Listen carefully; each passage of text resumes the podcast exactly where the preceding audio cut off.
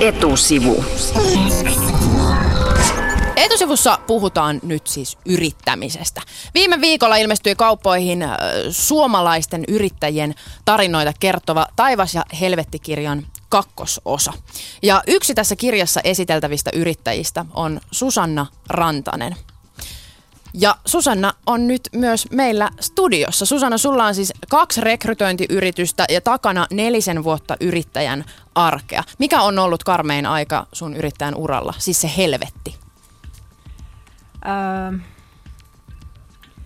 no varmaan vuosi sitten keväällä, jolloin meni vähän niukille tilanne.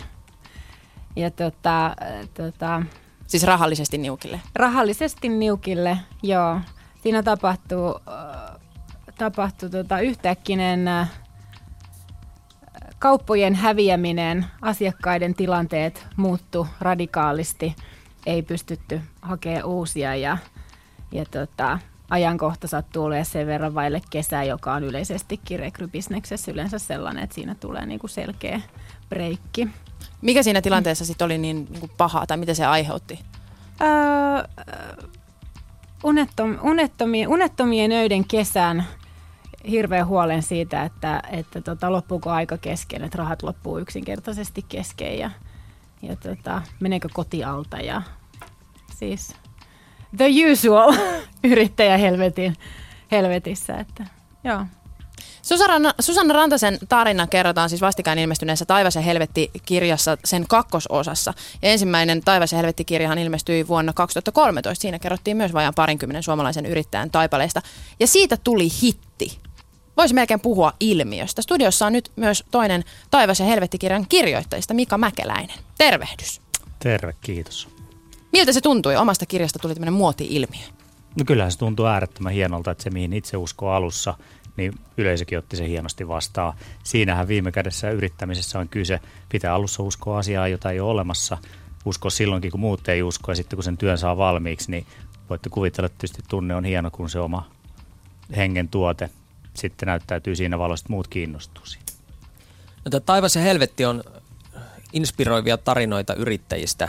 Minkälainen ilmapiiri yrittämiseen teidän mielestänne, molempien teidän mielestänne on Suomessa vuonna 2014, jos Susanna Rantanen yrittäjä aloittaa?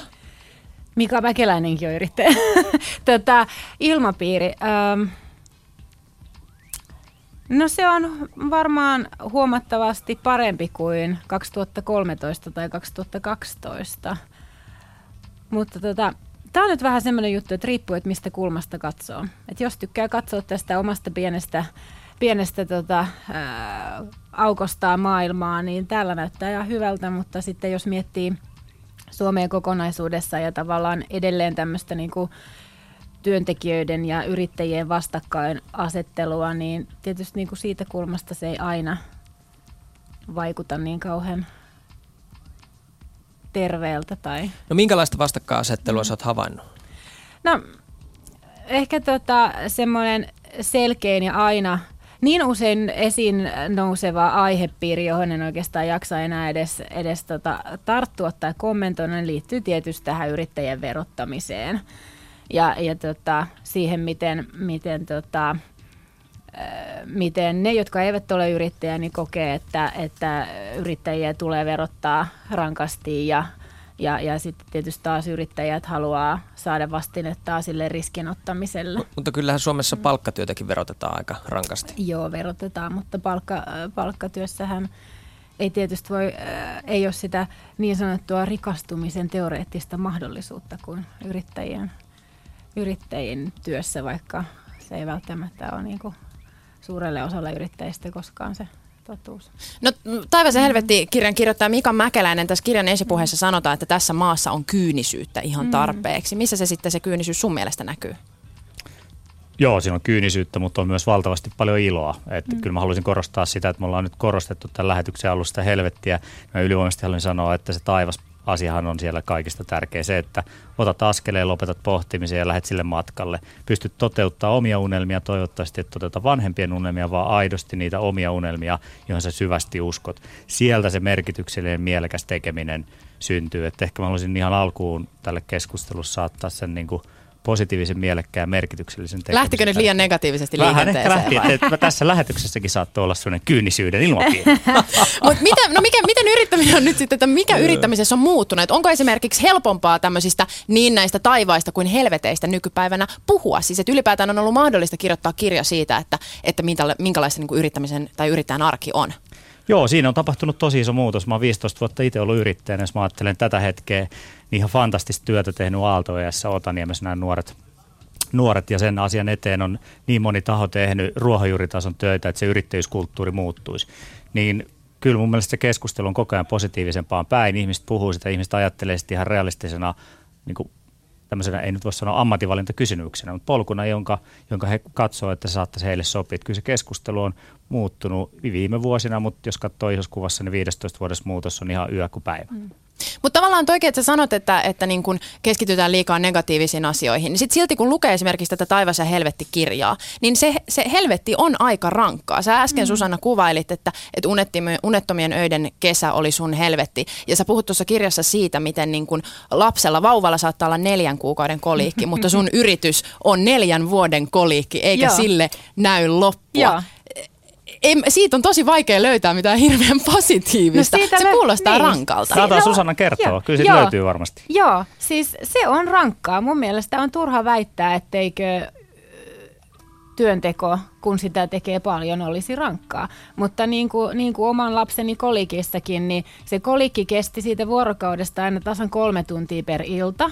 Niin 21 tuntia vuorokaudesta oli mahtavaa ja hän oli aurinkoinen ja iloinen ja se aina mä unohdin sen edellisillan kolikin sen, siinä silloin seuraavana päivänä, niin Mun mielestä yrittäjän taivas ja helvetti on vähän niin kuin sama juttu, että, että välillä on tosi rankkaa ja sitten siinä hetkessä kun on rankkaa, niin tuntuu tosi pahalta, mutta sitten siinä on kuitenkin riittävästi paljon enemmän siitä taivasta ja niitä ilon ja onnistumisen hetkiä, mitkä, tota, minkä ansiosta sitten ne ajoittaiset helvetin hetket kuitenkin sitten unohtuu aika nopeasti. Jokaista myytyä Taivas ja helvetti kirjaa kohden lahjoitetaan yksi kirja myös opintonsa päättävälle nuorelle. Mika, minkä takia te haluatte, että nuoret lukevat tämän kirjan yrittäjyydestä? No mä oon 15 vuoden aikana, kun yrittäjänä ollut, niin käynyt lukuisissa kouluissa puhumassa yrittäjyydestä ja työelämästä. Ja mä koen sen äärettömän tärkeäksi tunni joka kerta, kun siellä luokkahuoneessa käytetään isossa auditoriassa jumppasallillinen lukiolaisia tai ysiluokkalaisia, niin ne silmät hehkuu kuin mopon lamput sen tunnin jälkeen ja se fiilis on innostunut, luokka on hiljaa, kuuntelee sitä aikaa ja sä ymmärrät siinä, että se vaikutus siinä elämän taitekohdassa voi olla niin merkityksellinen. Ja mä haluaisin omalta osaltani pystyä piirtämään niille nuorille sen kuvan, että sen tulevaisuudesta siinä on sitä uskoa ja toivoa ja niitä omia unelmia kannattaa tavoitella, mutta ottaa niitä pieniä askeleita ja kulkee sitä kohti. Et mun itse on tavallaan saanut niin paljon aikanaan nuorempana, kun on, on, on tota, aikuiseksi kasvanut muilta ihmisiltä, jotka on kannatellut mua, niin mä haluan omalla esimerkillään sitten myös mahdollisimman paljon näitä nuoria olla tukemassa ja kannattamassa. Se ylisukupolvinen vastuu on tässä yhteiskunnassa häviävä luonnonvara, että, että jälkipolville ei ole mitään muuta kuin meidät ja meidän tehtävä on jättää tämä yhteiskunta henkisesti ja taloudellisesti vauraampana ja nykyinen poliittinen keskustelu on niin kuin surkuhupasaa tästä, että sitten ei oikeastaan löydy sellaista näköpiiriä, että enemmän tämä politiikka keskittyy tietenkin, joka on luonnollista niiden äänestäjien etujen palvelukseen, jotka tällä hetkellä yhteiskunnassa toimii. Että kyllä mun mielestä huolehtii jälkipolvien hyvinvoinnista. Tämän kirjan viestihän on aika pitkälti semmoinen, että jos vaan, niin kuin, jos vaan tarpeeksi tahtoo, niin, niin sitten niin kuin onnistuu. Että, että tiukalla motivaatiolla pääsee läpi ihan mistä vaan. Eikö se ole vähän vaarallinen viesti, kun siis eihän se, eihän se ole totta, että, että pelkkä tahto riittäisi. Kyllä. Kyllä, ihmisen tahto vie vaikka läpi harmaan kiven ja se on sitten susta itsestäsi kiinni, että kuinka paljon sitä tahtoa on. Mutta eikö se ole se, että sen tahdon pitäisi jotenkin niinku konkretisoitua? Et eihän se pelkkä niinku mun unelma riitä mihinkään, vaan sen pitää jotenkin konkretisoitua toimeksi. Ja sitten mä just mietin tässä kirjassa, että onko tämä enemmän tämmöinen inspiraatiokirja vai antaako tämä jotain konkreettista esimerkiksi nuorelle, jolla on se tahto, mutta se ei tiedä, miten sen pitäisi toimia?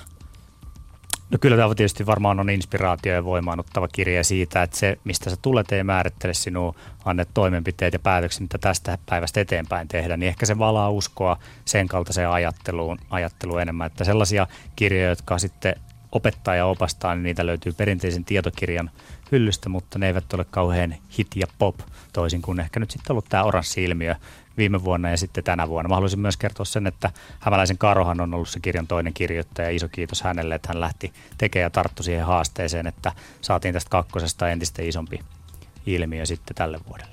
No suositteletteko te nyt sitten nuorille yrittäjäksi ryhtymistä? No tota, mun mielestä kyse ei välttämättä ole siitä, että pitää ryhtyä yrittäjäksi. Mun mielestä kyse on enemmänkin siitä, että, että meillä jokaisella on, on mahdollisuus, kyky, vastuu ja tietyllä tavalla mun mielestä velvollisuuskin ää, huolehtia siitä, että me niin kuin huolehtia itsestämme.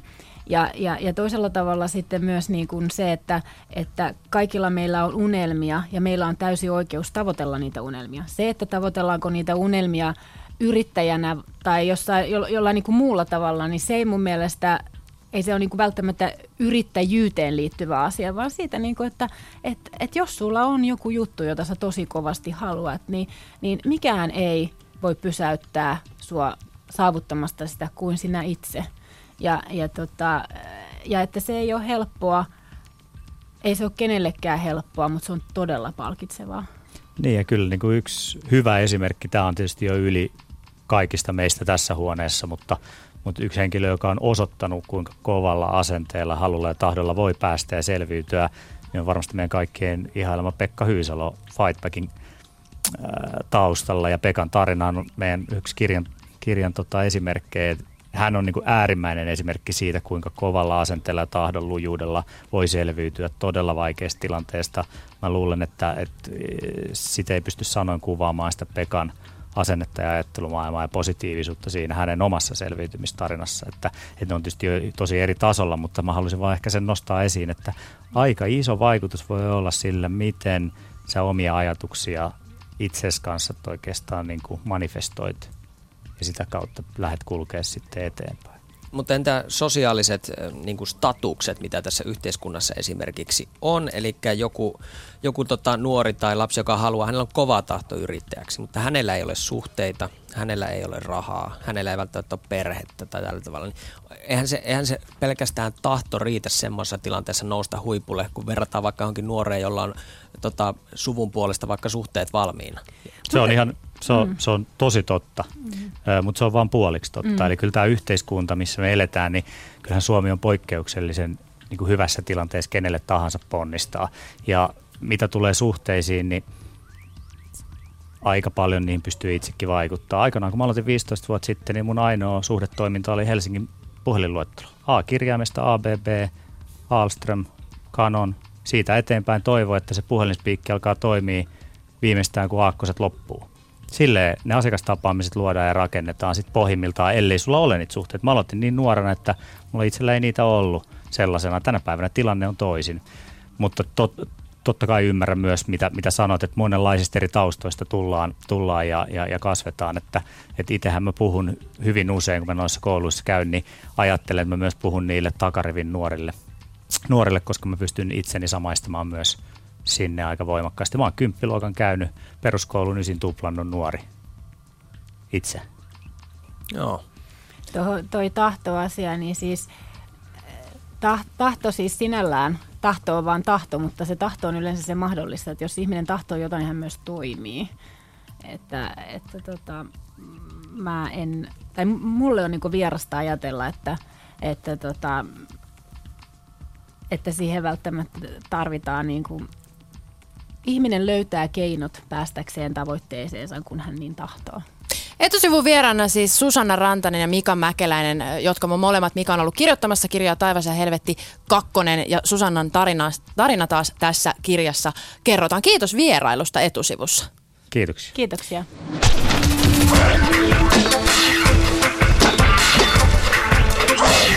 Etusivu.